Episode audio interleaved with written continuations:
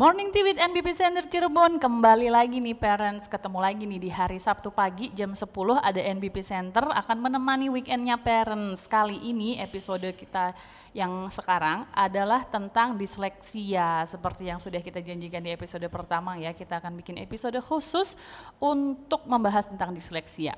Tentu saja hari ini saya nggak sendiri, ada Ibu Citra Sabrina, psikolog anak dari NBP Center Cirebon. Bu Citra apa kabar? Kabar baik, pagi Mbak Devi. Pagi. Ada juga salah satu terapis remedial yang menemani Ibu Citra hari ini, ada Humaira. Apa kabar Humaira? Baik, pagi Mbak Devi. Humaira kayaknya nyawanya Baru belum mulai. kumpul. Iya. Mic-nya panas ya. Settingan baru soalnya, jadi Iya. jadi berasa kayak artis ya hari ini. Oke, Bu Citra, kita langsung aja ya ngobrol ngobrolin tentang disleksia. Gini, boleh nggak sih sebenarnya dijelaskan Bu, eh, disleksia itu apa sih? Iya, jadi Mbak Devi disleksia itu adalah kesulitan belajar spesifik ya, kesulitan belajar di area keberbahasaan yang berdampak pada kesulitan-kesulitan bahasa lisan, bahasa tulisan, juga bahasa sosial. Tapi pada eh, kesempatan kita kemarin-kemarin yang sudah turun ke lapangan, kita banyak kegiatan sosialisasi ke sekolah-sekolah, parenting class ya, kita juga bikin workshop. Ternyata masih banyak pemahaman yang kurang tepat nih di masyarakat. Banyak parents yang beranggapan bahwa disleksia itu hanya sulit calistung, hanya eh, kesulitan dalam bergaul. Lalu ada juga yang berpendapat bahwa ada apa namanya yang kurang eh, pertumbuhan yang kurang di area tulang belakang misalnya gitu. Terus ada juga yang bilang bahwa disleksia itu eh, dulunya nggak merangkak ada juga yang kebanyakan makan gula gitu ya. Ternyata memang eh, ini jadi PR kita bersama-sama untuk menjelaskan bahwa ada kesulitan-kesulitan yang yang eh, spesifik memang pada anak-anak disleksia. Kalau kesulitan bahasa lisan biasanya anak-anak ini sulit untuk bercerita gitu ya. Terus ada permasalahan dalam artikulasi biasanya ya. Terus eh, mereka juga ada kesulitan dalam mengeruntutkan sebuah cerita. Jadi kalau misalnya ditanya, pasti untuk bercerita agak eh eh, gitu banyak ehnya dulu, terus banyak kalimat ganti. Yang itu tuh, yang kayak gitu gitu. Jadi sulit untuk melabeling suatu nama gitu ya. Terus kalau untuk bahasa tulisan, mereka biasanya berkaitan dengan simbol. Biasanya parents baru baru merasa bahwa kok ada yang eh, janggal ya itu saat usia prasekolah, saat mereka sudah mengenal huruf. Jadi hurufnya terbalik-balik, tertukar antara B dan D, huruf-huruf yang sama gitu ya. Nah, terus eh, kalau udah usia sekolah biasanya mereka menuliskan juga dari kata ke kata itu tidak ada spasi. Jadi dempet semua. Terus tulisannya juga lebih keriting daripada anak-anak tipikal biasanya gitu ya Maksudnya lebih lebih gimana Bu? keriting gak bisa baca gitu keriting jadi banyak yang bilang "Eh, biasanya kalau parents mengeluhkan seni tulisannya tuh kayak cacing bu gitu jadi keriting nggak bisa kebaca gitu terus kadang eh, yang satu kata di ujung kiri nanti ada lagi yang di ujung kanan jadi spatial eh, awareness dalam mengerjakan di kertas tuh agak kurang gitu kurang sadar bahwa harus perlu ada spasi, harus ada huruf besar kecil. Nah, itu anak-anak disleksia kesulitan. Kalau untuk bahasa sosial, biasanya keluhan dari parents itu anak-anak banyak yang dianggap eh, nggak sopan gitu karena dia nggak pertama dia kesulitan untuk membaca gestur eh, wajah lawan bicaranya. Jadi kalau misalnya gurunya udah marah masih slow aja gitu, masih Nggak ngerti gitu nggak ya, ngerti, nggak eh, kad- paham. Iya, ini akhirnya nggak nggak lagi marah. Iya, gitu. akhirnya kadang ngomong sama orang yang dewasa, sama orang yang lebih eh, sepuh gitu ya, sama anak-anak itu juga teman sebayanya itu juga kurang bisa membandingkan. Bisa ngomong yang lebih tua bilang kamu gitu, itu juga bisa pada anak disleksi. Terus atau kalau lagi main ke rumah eh, temennya gitu, pasti tuh maminya udah wanti-wanti. Nanti yang sopan ya, nanti nggak boleh geratak gitu ya, karena setiap ini langsung explore gitu. Jadi ada kesulitan di area itu, gitu. Jadi memang sebenarnya eh, anak dengan disleksia ini ada di sekitar kita ya kalau dilihat dari betul, yang betul, diucapkan itu betul, cuman kita heeh. nggak aware kita Iya, nggak betul. kita nggak tahu kalau oh ini namanya disleksia Betul. gitu dan tapi harus ada ada ada deteksinya ya bu ya Iya, gitu nggak iya. nggak nggak nggak sembarangan labeling juga ya karena oh ini ngomongnya betul. kebalik-balik pasti Iya. disleksia deh Heeh, oh ini begini harus disleksia Karena Kalau- sebenarnya nggak nggak nggak masalah itu juga ya Ira. Ada ada iya. gangguan di executive functionnya Nah. gitu eh, berkaitan dengan merencanakan suatu tugas, memprioritaskan suatu tugas itu ada kesulitan effort, daya juang ya. Terus juga sosial emosi gitu ya, working memory mudah lupa itu. Nah terus selain itu juga ada biasanya kalau yang udah mengalami banyak kegagalan, dibully gitu ya, terus merasa dirinya udah sering dimarahin sama maminya itu juga ada isu self esteem gitu. Oh jadi kompleks sekali Kompleks, ya, kompleks uh, sekali betul. gitu. Terus eh, biasanya mungkin kalau di sekolah eh, kita taunya cuma ah dia nggak bisa baca bodoh gitu. Oh dia nggak bisa ngitung karena kan kalau standar sekolah kita kan ya yang harus pintar matematika, Iya, yang harus ba- nilainya bagus gitu. Betul, Berarti betul. ini ini ini benar-benar di sekitar kita sekali Iya. dan harus aware ya Bu Zira. Kalau mi- misalnya eh, apa sih eh, red flags-nya gitu kalau nih anak nih harus eh, anak kita ini harus kita bawa nih buat cek apa kemungkinan dia disleksia gitu. Itu kira-kira apa Bu yang Biasanya di eh, waktu usia dini yang lebih kecil gitu ya, usia 2 tahun mm, dia mengalami terlambat bicara gitu ya. Misalnya 18 ta- 18 bulan masih belum ada satu kata yang signifikan loh gitu. Terus eh, tiga tahun artikulasinya masih kurang sempurna juga. Ngomongnya suka kebalik-balik misalnya bilang pesawat sepawat gitu ya. Terus kadang konsep panas dingin gitu suka kebalik. Udah eh, udah jelas nih air keluarnya dari kulkas gitu. Yang harusnya dia bilang dingin itu dia bilang panas gitu. Jadi suka ada salah persepsi juga. Terus eh, biasanya juga terlihat saat mulai di prasekolah saat mengenal pembelajaran di sekolah dia mulai tahu diajarkan dikenalkan bentuk geometrik gitu ya dia diajarkan untuk melabeling nama huruf gitu terus eh, menghitung benda juga konkret ya itu ada ada kesulitan di situ nah kalau misalnya ternyata eh selam, parentsnya udah sadar nih kok kayaknya seperti ada yang kayak waktu di podcast gitu ya. Coba dia dievaluasi tiga bulan. Nah sebagai parents juga perlu tuh mencatat observasinya gitu. Ternyata kalau tiga bulan udah dicoba intervensi sendiri dan ternyata masih menguat gitu ya lebih baik dikonsulkan gitu karena lebih dini lebih baik. Oh iya. Eh, nah itu tadi ya kuncinya ya lebih Iya. dini lebih baik gitu. Betul.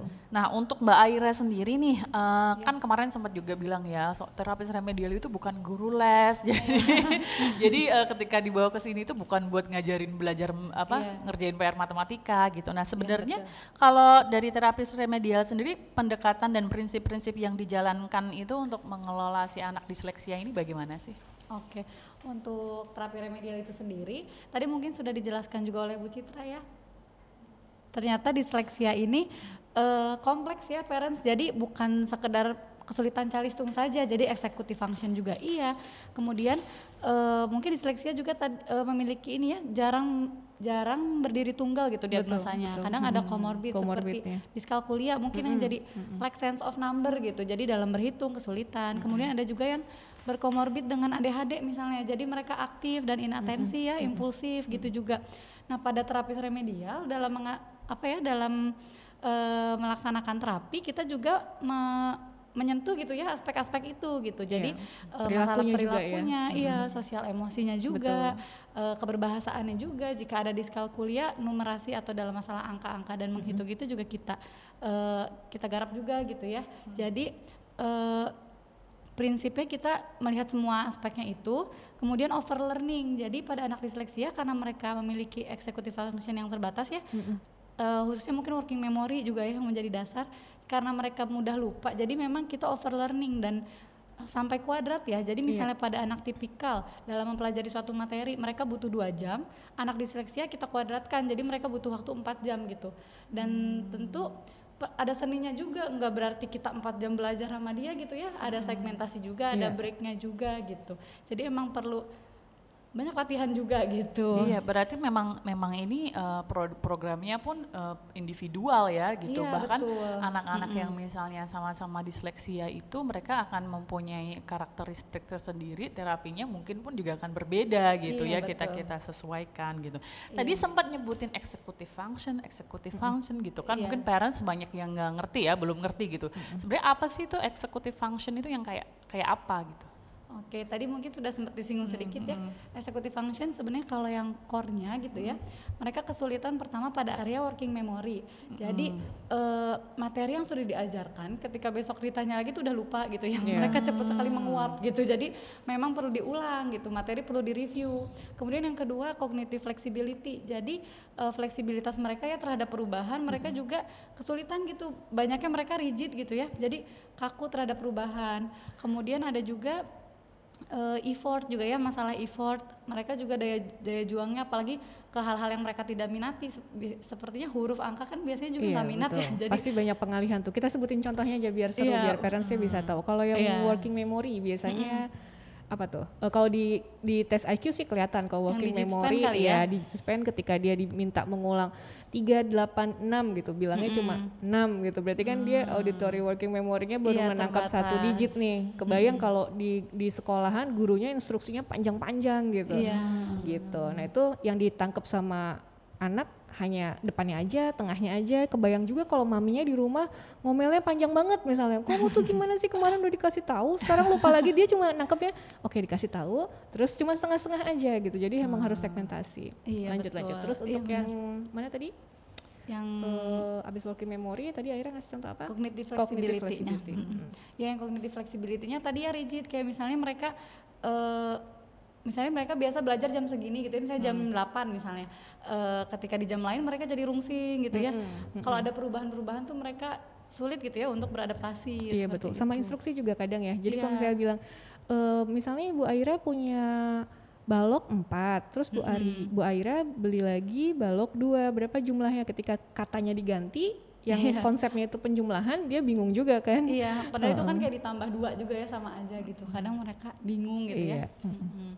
Dan karena karakteristik tadi ya yang anak-anaknya mudah bosan dan sebagainya, kita juga meng- menggunakan pendekatan multisensori. Jadi dalam belajar kita nggak hanya paper pensil, tapi misalnya kita belajar bilangan nih, bilangan kan biasanya ya udah ya satu, dua, tiga gitu visual. Tapi kita pakai juga auditori, bahkan kadang kinestetik juga. Kita misalnya taruh di lantai gitu ya, kita print angka-angka, jadi anak lompat. Jadi mereka ada sense sequence angka misalnya gitu ya. Jadi emang perkakasnya di di TR Banyak tuh banget banyak ya. banget, mulai dari stick ice cream, gigo, rame di pokoknya ruangannya ya. Iya, tapi bukan guru les ya. Iya. Beda lagi. Nah, Bukan, ya. ini boleh dong sharing eh, selama ini gitu eh, untuk menghadapi kasus disleks- disleksia ya mungkin Bu Citra nanti juga sharing, Bu Maira juga sharing gitu tantangan terberat gitu atau mungkin contoh-contoh kasus yang pernah dihadapi gitu itu apa gitu selama ini? Kalau dari saya memang untuk menghadapi anak-anak disleksia ternyata kita perlu mengelola orang-orang di sekitarnya juga, significant others di sekitar uh, anak ini gitu ya, seperti uh, pengasuhnya, orang tuanya, gurunya gitu ya. Maka dari itu kita benar-benar sangat memberikan kesempatan terbuka sekali untuk parents yang mau join konsul tentang anaknya gitu ya. Jadi kita bikin juga habis habis eh, semua asesmen sudah diberikan, kita pasti undang semuanya. Silahkan siapa aja yang mau datang, kita kasih tahu, kita paparkan bahwa anak ini memang disleksia, karakternya seperti apa, pendekatannya seperti apa, lalu eh, kalau bisa di rumah diberikan pendekatan seperti ini, gurunya juga kerjasama seperti ini gitu. Jadi memang harus benar-benar merangkul semuanya gitu. Karena ini kan eh, genetik ya Mbak Devi ya. Jadi memang ketika anaknya disleksik, berarti kita berhadapan dengan bapak ibu yang disleksik juga Iya. gitu ya. gitu. turunan Iya, iya. ya. Kalau Aira sendiri gimana nih eh, tantangannya tantangannya. Ketika kayaknya biasanya juga eh, anak-anak yang disleksia itu ke- kecerdasannya juga sebenarnya lum- eh, di atas rata-rata ya gitu. Iya, betul. Mereka ada yang pinter banget gitu. Iya bener, jadi emang anak disleksi ini mungkin tantangannya juga mereka pinter ngeles gitu ya. Ngeyel. Ngeyel. betul. Nah, jadi ketika kemarin juga ada sih kebetulan belajar mengenai eh, ini ya mereka menghitung benda gitu ya konkret. Ketika diminta ini lima, kemudian eh, mereka diminta untuk menjumlahkan agar eh, baloknya sama gitu. Mereka menjumlahkan tapi karena sense itu tadi ya mereka harusnya dari tiga mereka harusnya mau menjumlahkan dua mereka terus aja sampai ke empat jadi kubus mereka tujuh sedangkan instruksinya diminta untuk lima. Saat diminta coba udah sama belum? Jadi ke gimana kalau disama lagi? Kemudian dia malah menambahkan yang lima tadi dia tambahin dua. Jadi sama-sama tujuh. Ada aja akalnya gitu ya. Harus sabar banget ya berarti. Inget di tes gitu setiap Iya. hari. Dan ini juga mungkin yang jadi tantangan tadi ya karena yang Bu Devi bilang juga mereka tuh genetika disleksia banyak. Jadi satu anak dengan anak yang lain kesulitannya berbeda.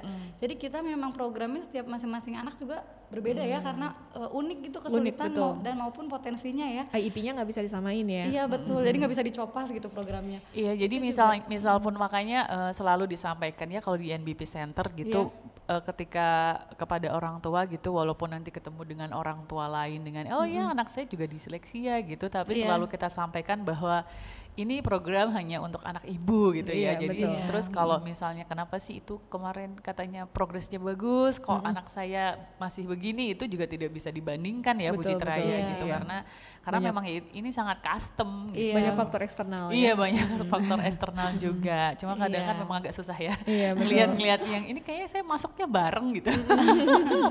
ya potensi genetika kan berbeda-beda Iya, ya. betul, gitu. Kalau ngadepin yang kayak kayak gitu biasanya gimana? Ada kan pasti ya, yang Iya. yang eh, apa? Misalnya terapi berapa kali gitu, merasa anaknya tidak tidak eh, ada kemajuan gitu, itu Iya. gimana biasanya? Ada. Biasanya kita cek ya, kita Iya. cek, kita tanya juga dari mulai eh, tanya ke pengasuhnya, tanya rutinitas kegiatan anak ini Iya, apa betul. gitu. Terus biasanya kita sampai kepoin juga tentang terpapar sama gadgetnya berapa lama nih, Iya, karena kadang rumahnya. Karena saking aktifnya juga ya orang tua kadang memberikan gadget untuk eh, rasa nyaman sendiri gitu ya. Iya. Terus eh, kita cek juga ke sekolah, program di sekolah apa. Soalnya anak Iya. disleksi ini keliat- eh, kelihatan nih kalau rungsing pasti ada sebabnya gitu ya. Iya, Kadang mm-mm. ternyata oh ternyata pelajaran di sekolahnya lagi hitung-hitungan ribuan nih. jadi dia rungsing gitu ya. Udah itu berarti eh, kita perlu pendekatan juga ke gurunya bahwa Iya. ternyata eh, si A belum sampai di ribuan nih, masih di ratusan gitu. Jadi kita eh, nge-tracknya benar-benar sampai ke sekolah, ke Iya, pengasuhnya, ke orang tuanya, ada kejadian apa. Kalau orang tuanya eh, sedikit lebih sibuk aja ya, anak-anak di seleksi ini sangat sensitif ya dia. Iya, Jadi mm. Pasti ada faktor eksternal yang menyebabkan itu gitu. Jadi dianalisis harus dianalisis gitu ya. banget. secara keseluruhan ya sampai Iya. ke lingkungan sekolah, Betul. lingkungan keluarga, Uh-uh, semuanya betul. dianalisis gitu ya. Iya. Kadang ada lagi yang seru. eh, pola asuh ibu bapak dan pola asuh dengan kakek nenek yang berbeda itu Nah, juga iya. atau pola asuh si ibu dengan si bapak itu juga ya bikin Iya. kemandirian anak konsisten di rumah itu Iya, berpengaruh Jadi lagi-lagi kalau eh, anaknya terdiagnosis disleksia eh, itu tuh bukan jadi hanya tanggung jawab kita di klinik ya Iya, gitu ya. betul, Jadi betul. memang memang ada faktor keluarga bahkan sekolah sampai Betul. kita pun di sini menyediakan betul. join konsul betul agar eh, pemahaman di rumah, Iya. di sekolah dan kita di sini sama karena percuma dong dibawa ke sini Iya. misalnya enam hari seminggu gitu tapi di rumah dan di sekolahnya tidak dikelola juga Iya. hasilnya pun nggak akan maksimal ya Bu Iya, Citra betul. ya Iya. gitu. Nah tadi kan sempat bilang ya eh, bahwa eh, disleksia itu biasanya bawaannya banyak banget gitu, komorbidnya banyak banget gitu ya. Nah kalau untuk eh, penangannya sendiri gimana tuh cara memprioritaskan apa dulu sih yang harus ditanganin gitu. Kadang kan juga orang tua datang dengan anaknya, anak saya ini kesulitan belajar, pokoknya saya maunya ya ini Pinter ya bisa matematika gitu gitu ya, ya. pinter matematika aja gitu. Nah itu gimana cara ngadepinnya? Terus Iya. eh, pri- bikin prioritasnya bagaimana ini? Boleh deh dijawab sama Mbak Aira dan Bu Citra. Oke, mungkin kalau dari TR-nya sendiri ya, eh, untuk prioritasnya memang dalam terapi remedial tetap perilaku dan sosial emosi ya Mbak ya, Iya, yang betul. menjadi prioritas gitu. Karena eh, jika prior, eh, jika perilaku atau sosial emosinya masih ada isu gitu ya, akan sulit juga ke akademik. Misalnya anaknya Iya. juga belum duduk diam gitu Iya, ya, betul. gimana untuk belajar ke akademik dan eh, untuk mengatasi mungkin orang tuanya biasanya kita beri pemahaman sih ya ke orang tuanya dan kita kembalikan kepada orang tuanya kita tanya e, menurut ibu bagaimana? gitu ya. Kadang orang tuanya juga ketika ditanya dia menjadi berpikir gitu ya jadi Iya, mulai sadar dan akhirnya oh iya deh bu emang perilakunya juga di rumah juga pasti akan sama kan ya jadi memang mengganggu dan perlu diperbaiki terlebih dahulu sebelum kemudian kita masuk ke area akademiknya Iya gitu betul. sih Biasanya isu di pola asuh itu eh, orang tua lalai biasanya mengenalkan tentang tugas-tugas kemandirian di usia dini. Kayak misalnya eh, udah usia sekolah baru nuntut nih bisa bawa tas sendiri, bisa nyusun eh, buku-bukunya apa aja gitu ya. Kadang pada anak-anak diseleksi kan terjadi tuh semua buku dibawa di satu tas gitu Iya. kan sehingga bukunya berat banget gitu ya. Dia bingung mana pelajaran hari ini hari apa gitu kan. Iya, lupa Nah, juga itu, ya. Iya, jadi kita Bawa juga perlu koper gitu ya ke sekolah. Iya benar semuanya dibawa, beneran dibawa. Pantesan gitu. anak-anak di zaman sekarang tuh kalau sekolah bawa eh, koper, Koper dorong ya.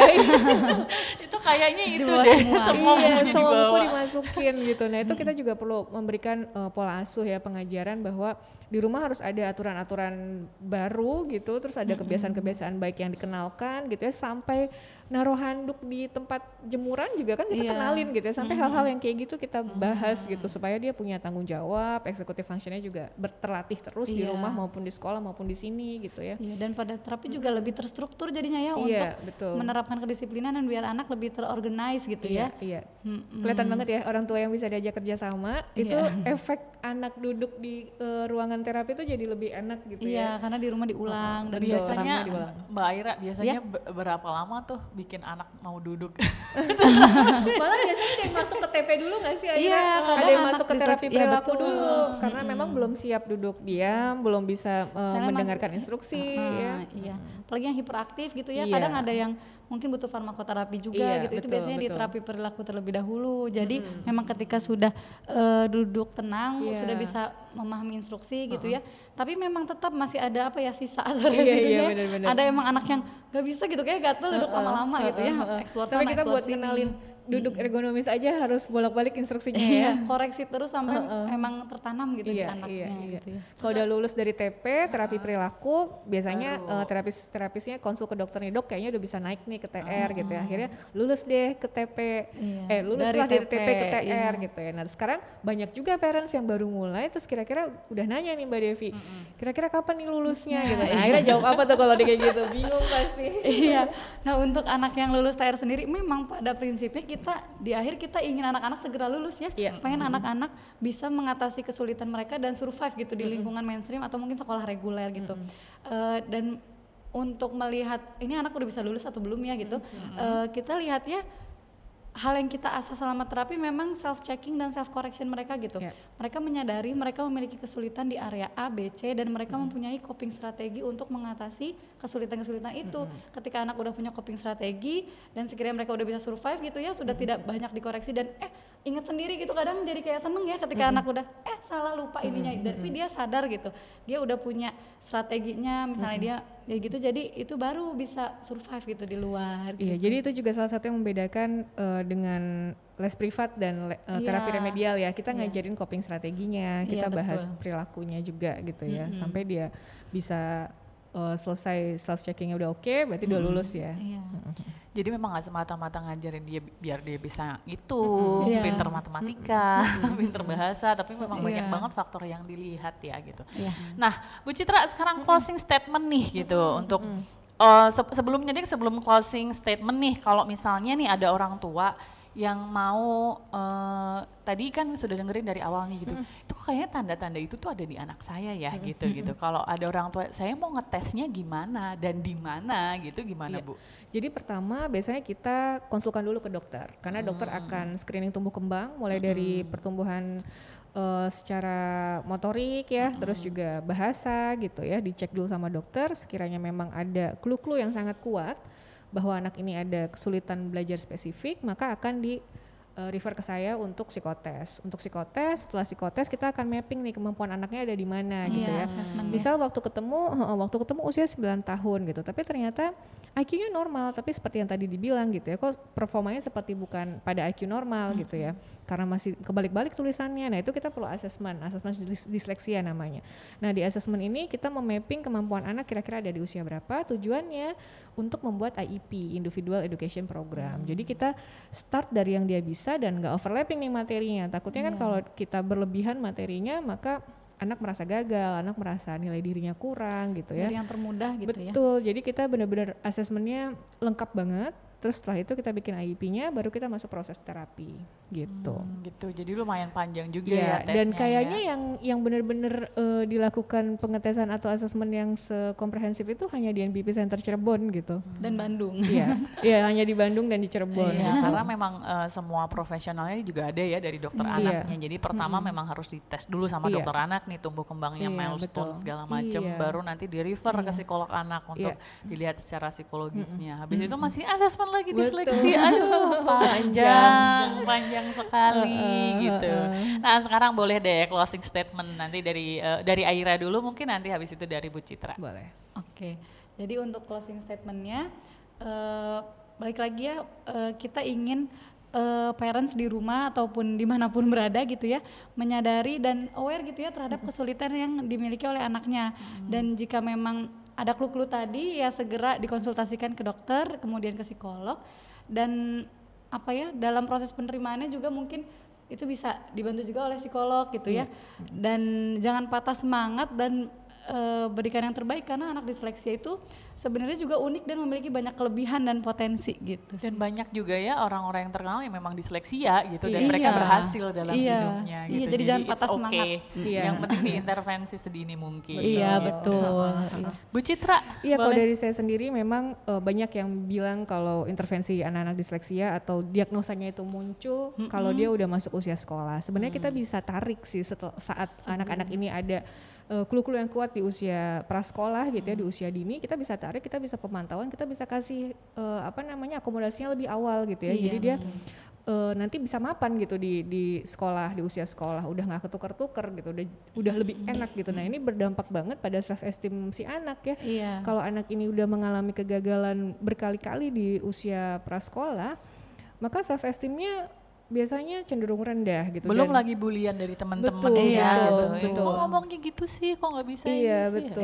Iya. Kasihan. dan self esteem ini salah satu komponen utama untuk modal belajar anak gitu menghadapi tantangan-tantangan ke depannya gitu. Jadi kita harap eh, dari parents juga ada pemahaman bahwa anak ini memang butuh orang lain, butuh profesional gitu. Kita kita orang dewasa, kita kita yang paham ilmunya, kita bantu dia, kita akomodasi supaya semangat belajar terus, tidak mengalami kegagalan berkali-kali dan punya self esteem yang oke, biar dia bisa coba hal-hal baru gitu. Kita bareng-bareng eh, kasih mereka eh, pendekatan yang sesuai ya. Iya. Iya. betul. Jadi begitulah pembukaan obrolan kita tentang disleksia baru di episode pertama sudah cukup panjang.